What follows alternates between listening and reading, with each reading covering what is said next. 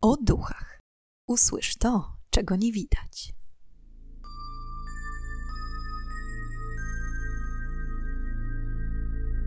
Witam i pytam, czego dusza pragnie. Strasznie miło mi gościć Was na moim kanale. W dzisiejszym odcinku przybliżę Wam historię najpiękniejszej mumii świata. Rosalia Lombardo od ponad 100 lat spoczywa w katakumbach kapucynów w Palermo na Sycylii. Czy możliwym jest, aby stuletnia mumia wykazywała jakąkolwiek aktywność paranormalną? Na wstępie tradycyjnie chciałam Was gorąco zachęcić do zasubskrybowania kanału, kliknięcia w dzwoneczek i wystawienia oceny w aplikacjach podcastowych. Nie ma dla mnie większej dawki motywacji niż widok rozrastającego się grona słuchaczy. Jeszcze raz zachęcam już nie przedłużając, zapraszam do wysłuchania dzisiejszej historii. La Bella Addormentata, czyli śpiąca królewna bądź dziewczynka w szklanej trumnie. Tak opisywana jest na całym świecie mała Rosalia Lombardo. Niespełna dwuletnia Włoszka, urodzona 13 grudnia 1918 roku w Palermo. Zmarła tydzień przed swoimi drugimi urodzinami, 6 grudnia 1920 roku. Rosalia, jako jedna z ostatnich osób, została pochowana w katakumbach kapucynów w Palermo. Same katakumby liczą ponad 500 lat i początkowo chowano w nich jedynie mnichów, szlachtę i burżuazję. Z czasem jednak, około 1700 roku, podjęto decyzję, że w katakumbach będą mogły spoczywać również osoby świeckie, których zamożne rodziny będzie stać na tak ekskluzywny pochówek. Umieszczenie zmarłego w katakumbach było drogie, ponieważ ciała należało zabalsamować i systematycznie chronić przed rozkładem. A sposobów na to mnichom nie brakowało. Zachowywali w miarę naturalny wygląd ciała poprzez jego wysuszanie, czy też kąpiele w ziołach, occie, a nawet arszeniku. Naturalny proces mumifikacji, który następował na pochowanych zwłokach, mnisi brali jako błogosławieństwo Boże. W ciągu kilku wieków na terenie katakumb pochowano około kilkanaście tysięcy osób. Dokładna liczba nie jest i prawdopodobnie nigdy nie będzie znana. Katakumby te wyglądają podobno jak labirynt, w środku którego znajdują się niezliczone rzędy trumien rozwieszonych na różnej wysokości. Można tam znaleźć także grobowce należące do całych rodzin, a niektóre mumie zamiast leżeć pochowane są w pozycji stojącej, ubrane w eleganckie szaty. Mumie w wielu miejscach podzielone są również ze względu na wiek, płeć czy status społeczny. Można również znaleźć szklane gabloty, w których spoczywają matki z dziećmi oraz same dzieci. Tak jest między innymi właśnie z Rosalią Lombardo. Niespełna dwuletnia dziewczynka zmarła wskutek ostrego zapalenia płuc. Choć rodzice i lekarze walczyli z całych sił o uzdrowienie Rosali, oferując najlepsze jak na tamte czasy leki, nie udało jej się uratować. Była zbyt młoda i jej układ odpornościowy, zresztą podobno od urodzenia, nie najlepiej funkcjonujący, nie był jeszcze na tyle rozwinięty, aby poradzić sobie z chorobą. Warto zaznaczyć, że w tamtym czasie panowała też pandemia hiszpanki, która odebrała życie milionom ludzi na całym świecie. Będąc w głębokiej rozpaczy, rodzice Rosali, matka oraz ojciec, generał sycylijski Mario Lombardo, nie mogli pogodzić się ze stratą dziecka i za wszelką cenę pragnęli odnaleźć przyczynę jej śmierci, aby móc kogoś nią obarczyć. Niestety, w tamtym okresie pandemia hiszpanki, choć powoli dobiegała końca, zbierała jeszcze swoje żniwo. Mario Lombardo odmówił pochowania córki w tradycyjny sposób. Wynajął jednego z lepszych balsamistów w okolicy, Alfredo Salafi, aby ten odpowiednio przygotował ciało Rosali. Jak miał powiedzieć ojciec dziewczynki, pozostaw ją na wieki żywą. Dzięki dość wysokiemu statusowi społecznemu i majątkowi, jaki miała rodzina Lombardo, rodzice postanowili, że ciało córki spocznie właśnie w katakumbach kapucynów.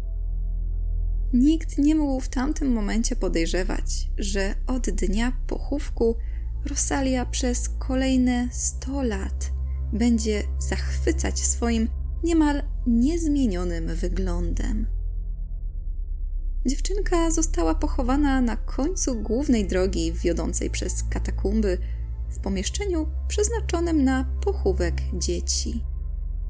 Jej szklana gablota stoi na marmurowym piedestale, z którego widać małą, jakby śpiącą Rosalię. Lekko napuchnięte policzki i usta, blond włosy spięte złotą kokardą oraz przymknięte, ale nie całkiem zamknięte, niebieskie oczy wyłaniające się spod blond rzęs. I to właśnie oczy stały się z czasem obiektem rozmów, spekulacji i strachu, z jakim mierzą się odwiedzający katakumby. Wiele osób bowiem zarzeka się, że widziało, jak dziewczynka mruga. I choć nie jest to całkiem naturalne mrugnięcie jak u żywej osoby, to mieli być świadkami lekkiej zmiany stopnia przymknięcia oczu przez Rosalię w ciągu dnia. W opisie odcinka zresztą wyróżnię dla Was link do artykułu, w którym widać, jak za pomocą serii kilku zdjęć udało się uchwycić to mruganie Rosali. Ale o tym też opowiem więcej za chwilę. Alfredo Salafi wykonał swoją pracę tak mistrzowsko, że do dziś osoby odwiedzające katakumby mówią, że dziewczynka równie dobrze mogłaby wstać i wyjść z gabloty. Alfredo był mistrzem balsamizacji i profesorem kremacji, jednak jego śmierć w 1933 roku postawiła wielu w przeświadczeniu, że swą tajemną technikę zabrał na zawsze do grobu. Przez kolejne 90 lat niecodzienny i niemal idealny stan Rosali był zagadką dla zwiedzających i naukowców. Zastanawiano się, czy aby na pewno technika ta nie wykraczała poza zwykłą technikę balsamowania i czy Alfredo nie dodał od siebie czegoś z pogranicza alchemii i magii. Wielokrotnie powtarzano, że dziewczynka albo próbuje wstać z martwych, albo została w jakiś sposób po śmierci zaklęta, i przez to często słychać, jak wzdycha, a wokół niej mnisi wyczuwają intensywny zapach lawendy. Dopiero po 90 latach zagadka jej idealnego stanu została rozwikłana.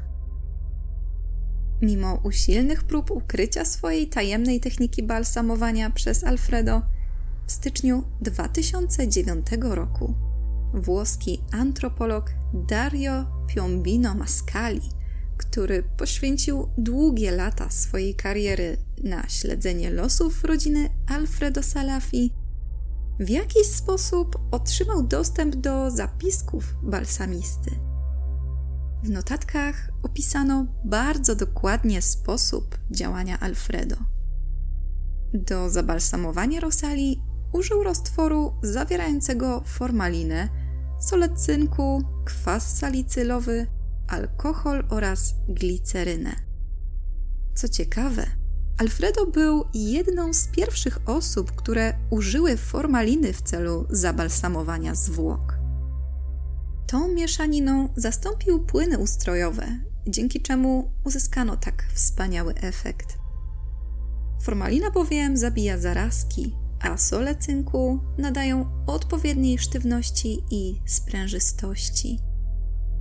Co też ważne, pozwoliły utrzymać narządy wewnętrzne w bardzo dobrym stanie, co pokazały późniejsze zdjęcia rentgenowskie. Narządy Rosali nie zostały usunięte, tak jak zazwyczaj podczas mumifikacji. Kwas salicylowy zapobiegł rozwojowi grzybów, natomiast alkohol wysuszył ciało, dzięki czemu postępował powoli proces mumifikacji. Jednak, aby ciało nie wysuszyło się zanadto, w mieszaninie była również gliceryna, chroniąca przed nadmiernym wysuszeniem.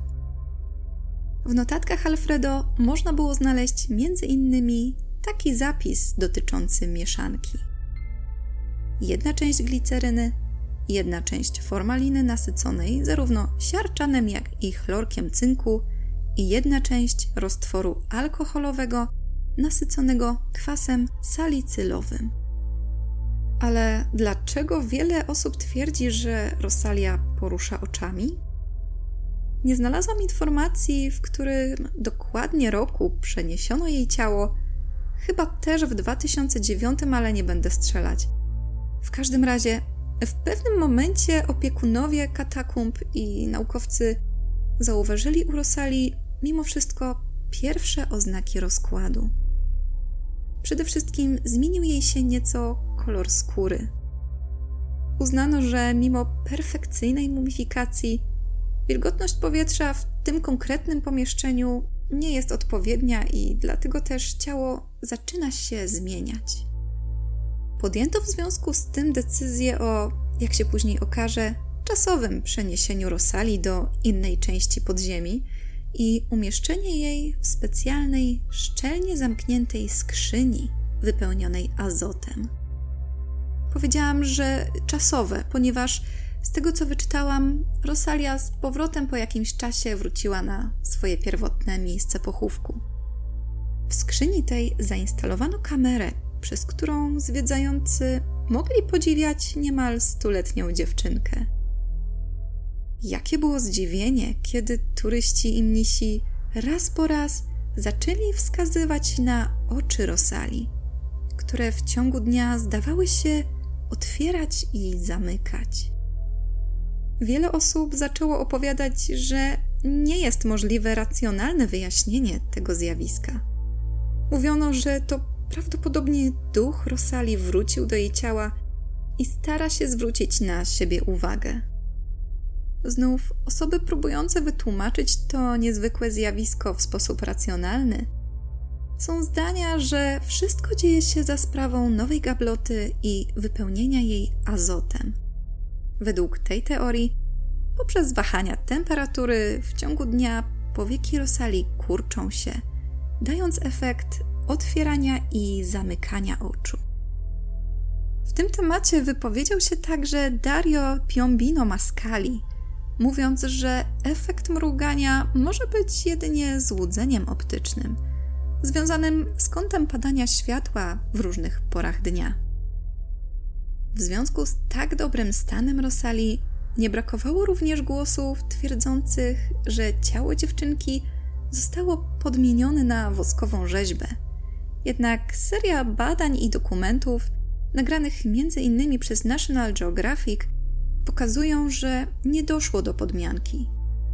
Rezonans magnetyczny całego ciała oraz prześwietlenie ewidentnie wskazują, że narządy wewnętrzne nadal są na swoim miejscu. Jedynie mózg obkurczył się o około 50%, co jest zjawiskiem naturalnym z powodu mumifikacji. Czy Rosalia faktycznie została zabalsamowana przy użyciu nieznanych mimo wszystko do dziś praktyk, które pozwalają jej na połączenie ducha z ciałem po śmierci? Czy chce w ten sposób zwrócić na siebie uwagę albo coś przekazać zwiedzającym? A może faktycznie wszystko to, co widać gołym okiem, można racjonalnie wyjaśnić? Ile osób, tyle opinii. Z tą myślą pozostawiam Was dziś, gdyż są to już wszystkie informacje, jakie udało mi się znaleźć na temat śpiącej królewny z Palermo. Choć odcinek nie jest zbyt długi, to mam nadzieję, że Was równie mocno zaciekawił jak pozostałe. I jestem także ciekawa, jakie Wy macie zdanie na ten temat. Czy jest możliwe, aby Rosalia w jakiś sposób próbowała kontaktować się z żyjącymi? Zapraszam do komentowania. Byłoby mi niezmiernie miło, gdybyście udostępnili ten odcinek na swoich mediach społecznościowych, dzięki czemu dotrę do większej liczby słuchaczy. A jeśli podobają Wam się moje odcinki, zachęcam do pozostawienia łapki w górę i zasubskrybowania kanału. Dziękuję Wam za dziś i już teraz zapraszam na kolejny odcinek podcastu o duchach, w którym ponownie zadamy pytanie, czego tym razem dusza zapragnie. Do usłyszenia.